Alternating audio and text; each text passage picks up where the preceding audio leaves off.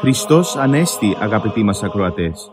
Χαίρετε και καλωσορίσατε στο ραδιοφωνικό πρόγραμμα «Η Φωνή της Ορθοδοξίας» που σας παρουσιάζει η Ορθόδοξη Χριστιανική Ένωση υπό την αιγίδα της Ιεράς Αρχιεπίσκοπης Αυστραλίας.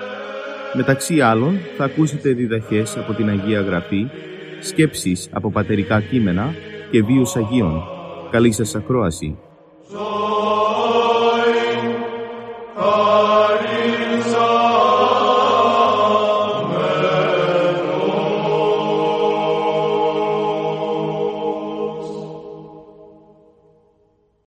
Στην σημερινή μας εκπομπή, ο ιατρός Ιωάννης Ψαρωμάτης θα μοιραστεί με εμάς λίγες σκέψεις για το σημερινό Ευαγγελικό Ανάγνωσμα του κατά Ιωάννη το Ευαγγελικό Ανάγνωσμα, κεφάλαιο 20, στίχη 19 έως 31. Αυτή η Κυριακή, αγαπητοί μας ακροατές, είναι γνωστή σαν η Κυριακή του Θωμά ή Κυριακή του Αντίπασχα ή η Δευτέρα Κυριακή από το Πάσχα. Ο Θωμάς ήταν ο μαθητής που δεν ήταν παρόν εκείνη την πρώτη φορά που ο Αναστημένος Ιησούς παρουσιαζόταν στους μαθητές του. Το βρίσκε πολύ δύσκολο να πιστέψει στα λόγια των άλλων μαθητών. Ήθελε να δει με τα ίδια του τα μάτια, να ακούσει με τα δικά του αυτιά και να ψηλαφίσει με τα ίδια του τα χέρια τον Κύριο. Όταν μετά από 8 μέρες ήρθε πάλι ο Ιησούς και στάθηκε ανάμεσά τους, συγκατεβαίνει στην αδυναμία του ολιγόπιστου Θωμά και τον καλεί να τον ψηλαφίσει. Αλλά τώρα ο Θωμάς γεμάτος από χαρά και συγκίνηση, χωρίς ούτε να το χέρι του να πλώσει καν, αναφωνεί με ακλόνητη πια πίστη «Ο Κύριος μου και ο Θεός μου». Και ο Ιησούς τότε του λέει «Επειδή με είδες επίστευσες, μακάρι οι μη ειδώντες και πιστεύσαντες, δηλαδή μακάρι και ευτυχείς θα είναι από εδώ και πέρα εκείνοι που χωρούς, χωρίς να δουν τον Χριστό με τα μάτια τους θα πιστέψουν σε Αυτόν. Και αυτός ο μακαρισμός αναφέρεται στα εκατομμύρια των πιστών που έζησαν για 20 αιώνες και τώρα πάνω στη γη και βέβαια αναφέρεται και σε μας που ζούμε σήμερα. Περιπίστης, περιπίστεως λοιπόν ο λόγος, πίστης που μας κάνει μακάριους, ευτυχισμένους δηλαδή. Ο Απόστολος Παύλος στον ορισμό που δίνει για την πίστη λέει ότι η πίστη σε στήν ελπιζομένων υπόστασης πραγμάτων έλεγχος ουβλεπομένων. Δηλαδή είναι η ακρόνητη πεποίθηση στα αγαθά του ουρανού στα οποία ελπίζουμε. Είναι απόδειξη και βεβαιότητα για αλήθειες και πράγματα που δεν τα βλέπουμε με τα μάτια μας, δεν τα ψηλαφούμε με τα χέρια μας. Σύμφωνα με αυτόν τον ορισμό Ας αναρωτηθούμε αγαπητοί μας ακροατές, άραγε εμείς έχουμε τέτοια πίστη; Νομίζω ότι σε γενικές γραμμές θα συμφωνήσουμε ότι το ηθικό κλίμα της εποχής μας χαρακτηρίζεται από την απιστία πιο πολύ παρά από την πίστη. Και όταν μιλάμε για απιστία δεν εννοούμε την απουσία εγκόσμιας εμπιστοσύνης, το ότι δηλαδή ο ένας άνθρωπος δεν εμπιστεύεται τον άλλον που δυστυχώς και αυτό το έχουμε πάθει. Αλλά εννοούμε κυρίως την απουσία μεταφυσικής πίστεως. Πώς έχει δηλαδή ο άνθρωπος χάσει το Θεό; Πως δεν πιστεύει σε μια ανώτατη έξω από τα πράγματα του κόσμου του, του δύναμη και αυθεντία; Συνέπεια μιας τέτοιας απιστίας είναι και το γεγονός ότι ο σημερινός άνθρωπος αδυνατεί να ερμηνεύσει τη ζωή. Γιατί ζει. Από πού ήρθε. Πού πηγαίνει; Με αποτέλεσμα να περνά κάθε λογής κρίση. Κρίση της ειδικής, κρίση της τέχνης, κρίση της επιστήμης, κρίση πολιτικές, κρίσεις οικονομικές κτλ. Δεν θα υπερβάλαμε αν λέγαμε ότι η δυστυχία του σημερινού ανθρώπου οφείλεται στην απιστία. Αυτή σαν να θέρισε τις συνειδήσεις, πάγωσε τις καρδιές μας, έκαμε τη ζωή μας παράλογοι και αναρχούμενοι. Κανένας πια δεν σέβεται τίποτα.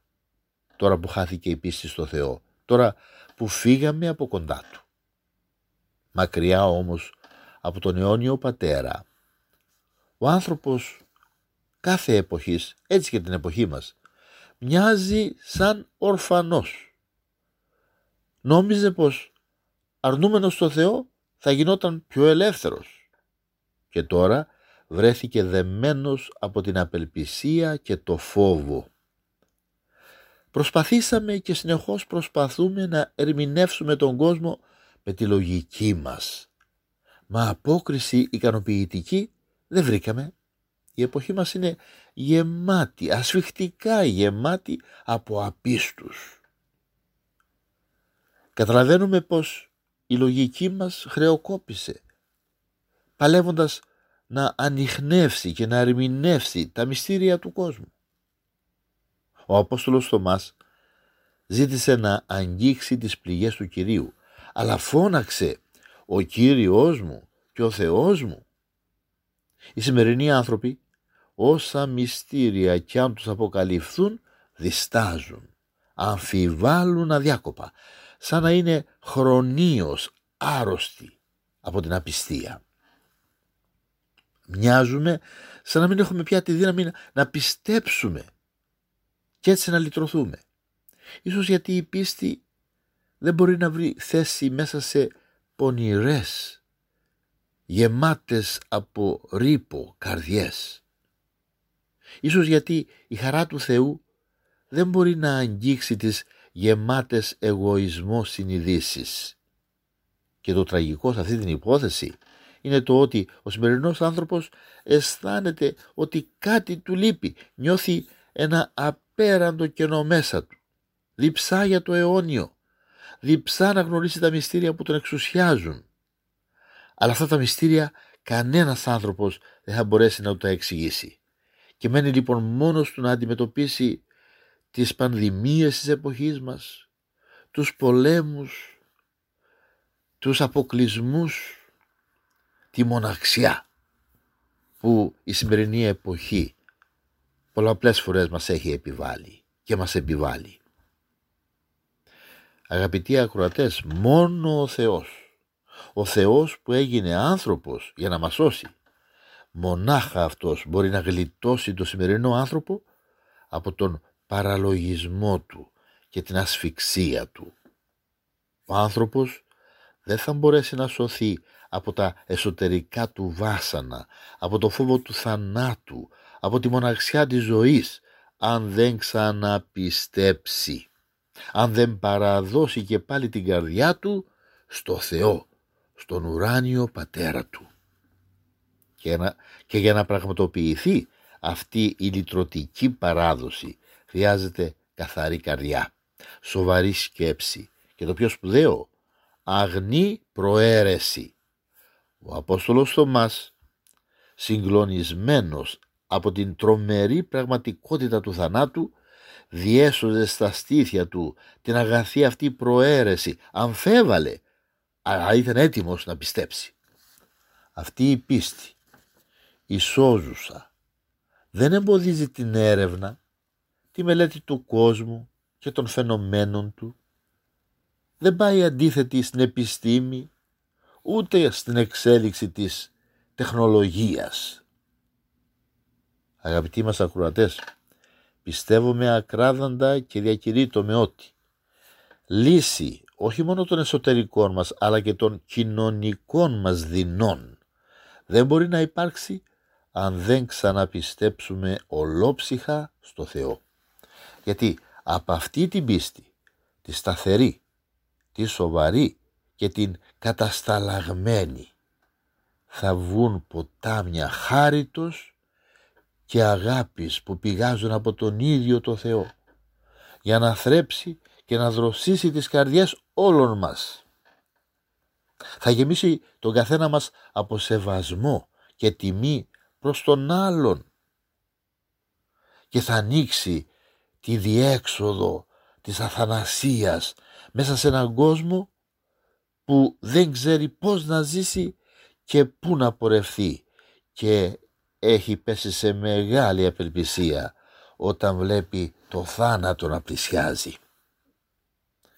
Ο αναστημένος Κύριος μας, μπροστά στον οποίο όλοι εμείς φωνάξαμε την περασμένη Κυριακή εκείνο τον θριαμβευτικό ύμνο της πίστης μας «Χριστός ανέστη εκ νεκρών, θανάτο θάνατον πατήσας». Αυτός ο αναστημένος Κυριός μας στέκεται σήμερα μπροστά μας. Τεντώνει τα τρυπημένα από καρφιά χέρια του προς το μέρος μας και μας καλεί να τον ακολουθήσουμε. Ας του εμπιστευτούμε την καρδιά μας λέγοντάς του πρόσθεση μην πίστη Κύριε. Δηλαδή Κύριε δώσε μας αυτή την πίστη που απαιτείται και χρειαζόμαστε για να σε πιστέψουμε ειλικρινά και από τα βάθη της καρδιάς μας. Ήθε αυτό να γίνει πραγματικότητα για όλους μας. Χριστός Ανέστη αδελφοί. Αμήν. Καθαρθόμεν τας αισθήσεις και οψόμεθα το απροσίτο φωτί της Αναστάσεως Χριστόν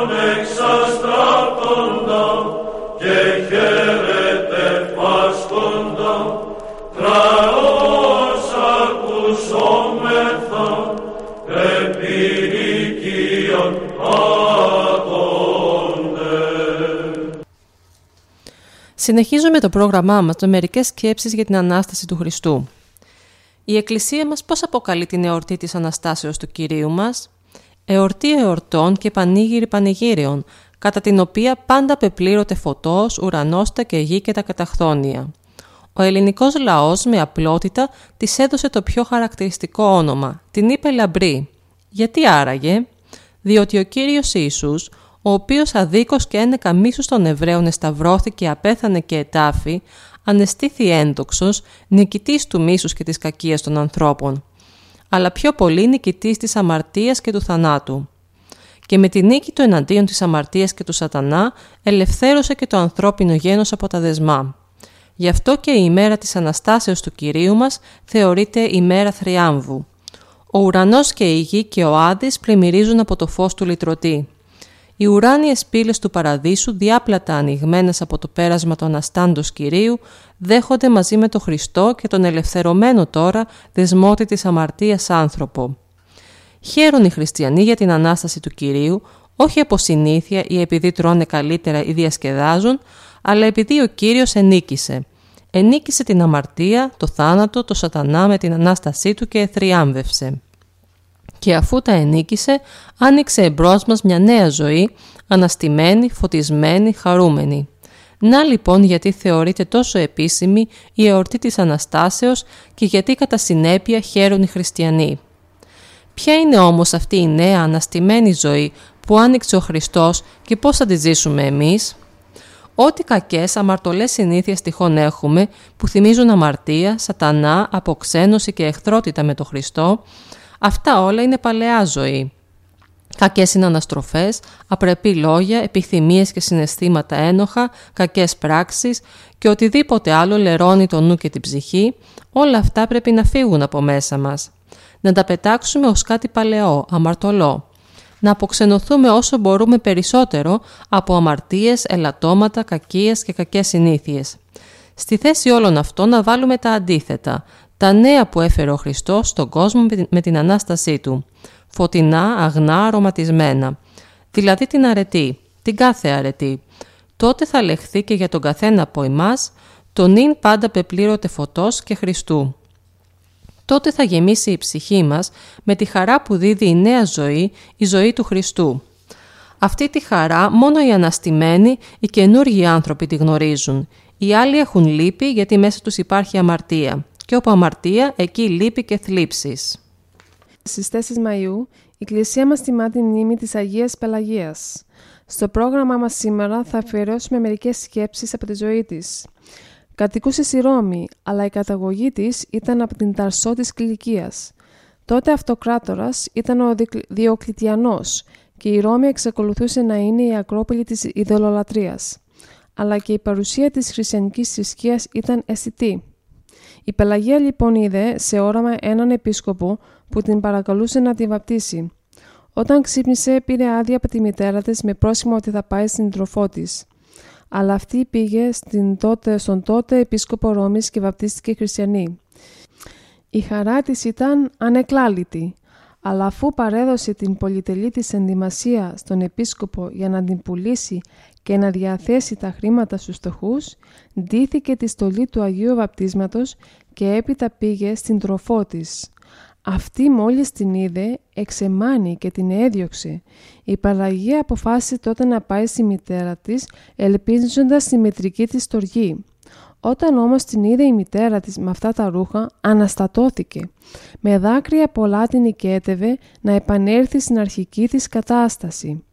Η Πελαγία λυπήθηκε, αλλά στάθηκε αμετακίνητη στη φρόνησή της. Αυτό μόλις το έμαθε ο γιος του Διοκλητιανού, που ήταν αραβωνιαστικός της Πελαγίας, από τη λύπη του αυτοκτόνησε. Ο Διοκλητιανός δεν άργησε να ανακαλύψει ότι η αιτία της αυτοκτονίας του γιού του ήταν η Παλαγία. Γι' αυτό και δεν δίστασε να τη θανατώσει μέσα σε ένα χάλκινο πυρακτωμένο βόδι. Έτσι η Καλυπάρθενος Πελαγία αξιώθηκε να συναντήσει το λυτρωτή και νυμφίο της Χριστό. Τώρα αγαπητοί ακροατές θα ακούσουμε λίγες σκέψεις από τον πατέρα Παΐσιο πώς ο Θεός πάντα μας υπομένει. Σήμερα ο Θεός ανέχεται την κατάσταση. Ανέχεται, ανέχεται για να είναι αναπολόγητος ο κακός. Είναι περιπτώσεις που ο Θεός επεμβαίνει άμεσα και αμέσως, ενώ σε άλλες περιπτώσεις περιμένει. Δεν δίνει αμέσως την λύση και περιμένει την υπομονή των ανθρώπων, την προσευχή, τον αγώνα. Τι αρχοντιά έχει ο Θεός; Ένας πόσους είχε σφάξει τότε με τον πόλεμο και ακόμη ζει. Θα του πει στην άλλη ζωή ο Θεός «Σ' άφησα να ζήσεις περισσότερο και από τους καλούς. Δεν θα έχει ελαφρυντικά». Γέροντα, μερικοί τέτοιοι άνθρωποι ενώ είναι βαριά άρρωστοι, πώς δεν πεθαίνουν; Φαίνεται έχουν βαριές αμαρτίες, γι' αυτό δεν πεθαίνουν. Περιμένει ο Θεός μήπως μετανοήσουν. Και τον κόσμο που παιδεύουν ε, αυτοί που παιδεύονται και δεν φταίνε αποταμιεύουν, αυτοί που φταίνε εξοφλούν. Γέροντα, τι θα πει πονηροί άνθρωποι και γόητες προκόψους είναι επί το χείρον, πλανώντες και πλανόμενοι; Κοίταξε, υπάρχουν άνθρωποι που έχουν κάποιον εγωισμό και ο Θεός τους δίνει ένα σκαμπίλι να πάνε παρακάτω. Άλλοι έχουν λίγο παραπάνω εγωισμό και ο Θεός τους δίνει ένα σκαμπίλι και πάνε ακόμη παρακάτω. Αυτούς όμως που έχουν εωσφορική υπερηφάνεια, ο Θεός τους αφήνει. Μπορεί να φαίνεται ότι κάνουν προκοπή, αλλά τι προκοπή είναι αυτή; Μαύρη προκοπή και μετά δεν πέφτουν απλώς κάτω, αλλά πέφτουν κατευθείαν στο βάραθρο. Ο Θεός να φυλάει. Pascalie omnia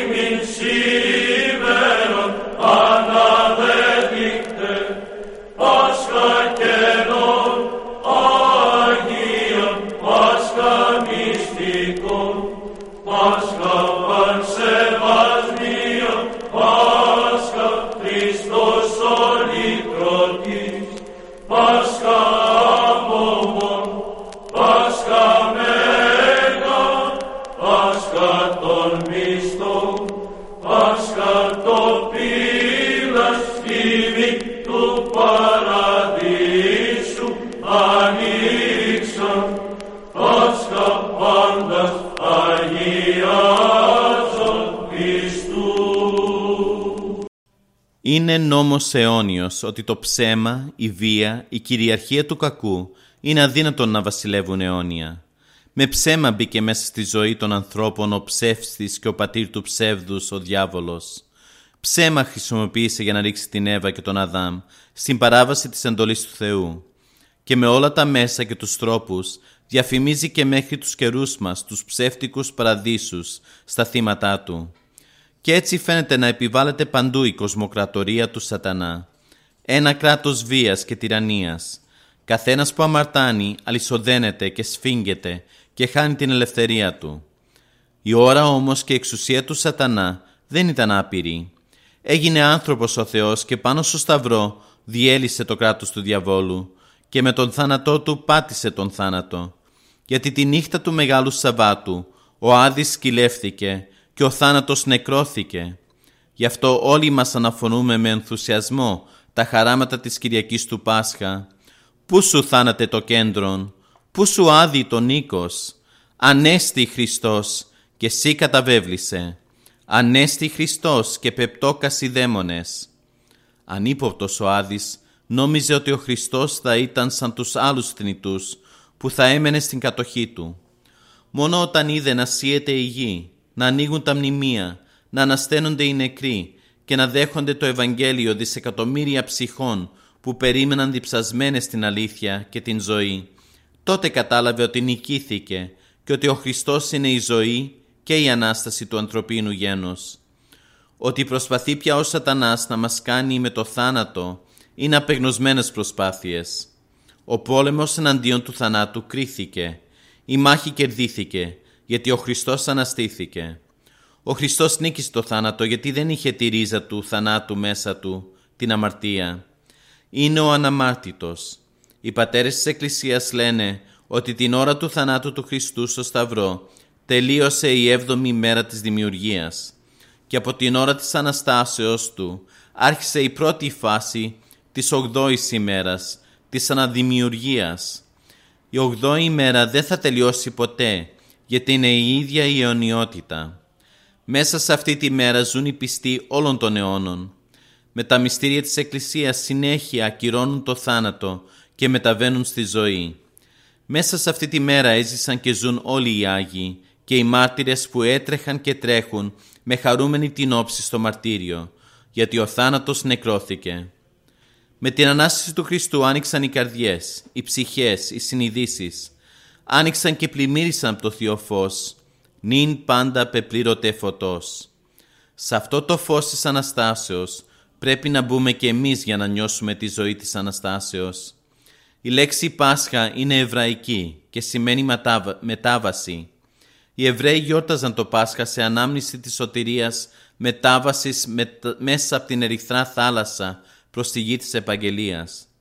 Και εμείς για να κάνουμε και να νιώσουμε αληθινό Πάσχα έχουμε ανάγκη να περάσουμε μέσα από τη σκοτεινή θάλασσα της γης και μέσα από τη φαινομενική δικτατορία του διαβόλου για να φτάσουμε στο φως της Βασιλείας του Αναστημένου Χριστού.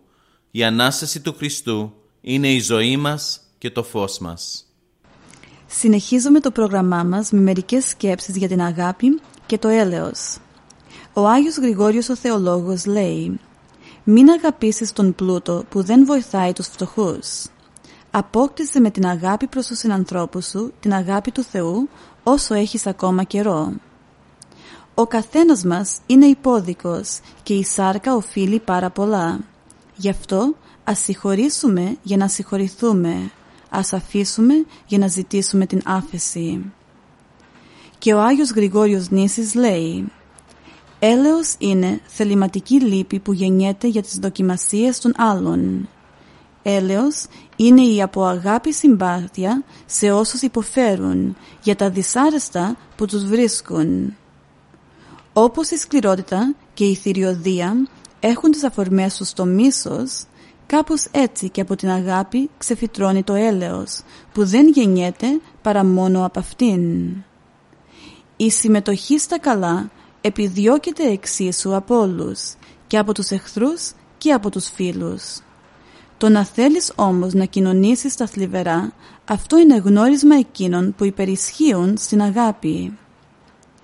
Είναι πολύ δίκαιο να διακρίνουμε το έλεος μέσα στην προαίρεση, διότι και εκείνος που θέλησε μόνο και εμποδίστηκε να φτάσει στο καλό από αδυναμία, δεν υστερεί καθόλου ως προς τη διάθεση της ψυχής από εκείνον που έδειξε έμπρακτα τη διάθεση.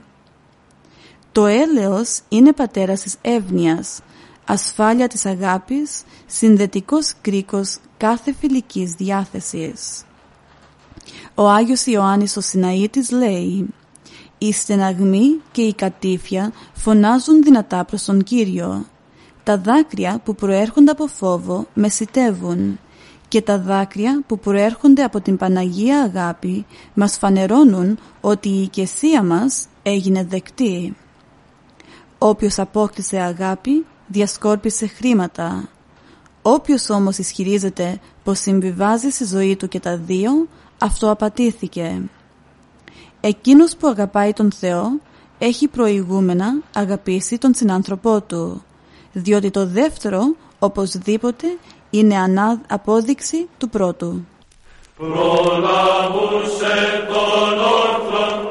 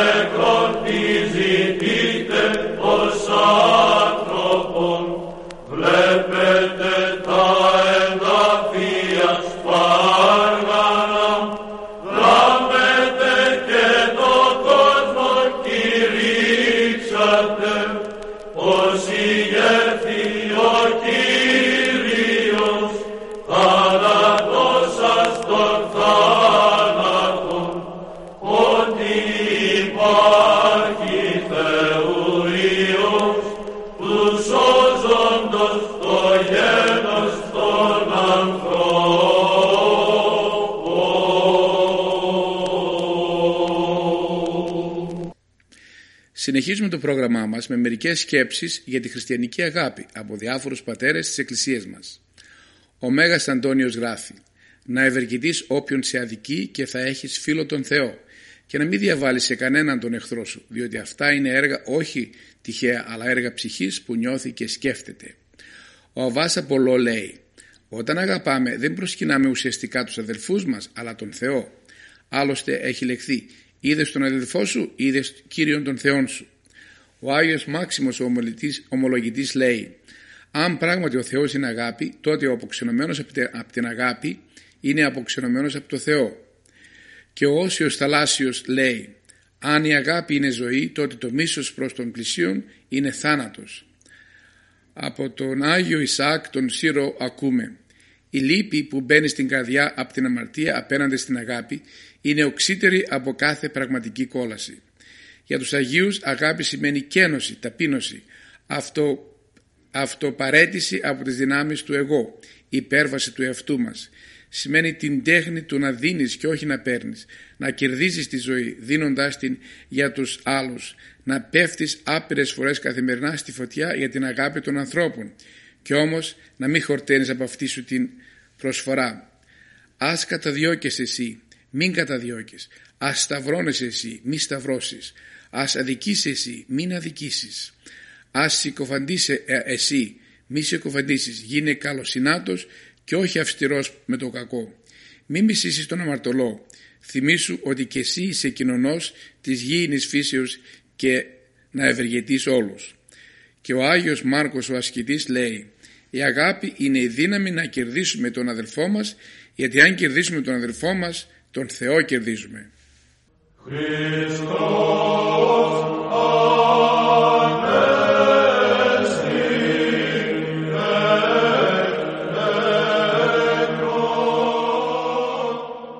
εδώ φτάσαμε στο τέλος του προγράμματος. Σας ευχαριστούμε για τη συντροφιά σας. Θα είμαστε και πάλι κοντά σας την επόμενη εβδομάδα. Μπορείτε επίσης να μας παρακολουθήσετε στο Facebook, Spotify και στο YouTube. Κανάλι Greek Orthodox Christian Society Sydney. Αγαπητοί μας ακροατές, ο Θεός μαζί σας. Χριστός Ανέστη.